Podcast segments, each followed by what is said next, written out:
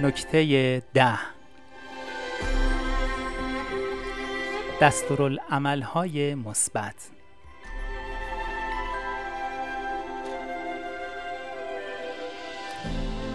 ایجاد یک فضای مثبت با استفاده از زبان مثبت عادت مهمی است که باید در خود ایجاد کنیم. برای مثال به جای اینکه بگویید بهتون گفتم ساکت باشید. دارم عصبانی میشم. باید بگید عالیه. اکثر بچه ها دارن آروم میشن. فقط چند نفر موندن تا همه چیز درست بشه. این شیوه زمان تحقق نتایج مورد نظر شما را جلو می اندازد و فضایی مثبت ایجاد خواهد کرد.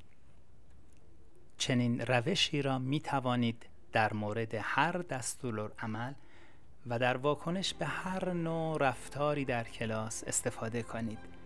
لحن صدا می تواند جدی باشد اما پیام باید اینگونه باشد.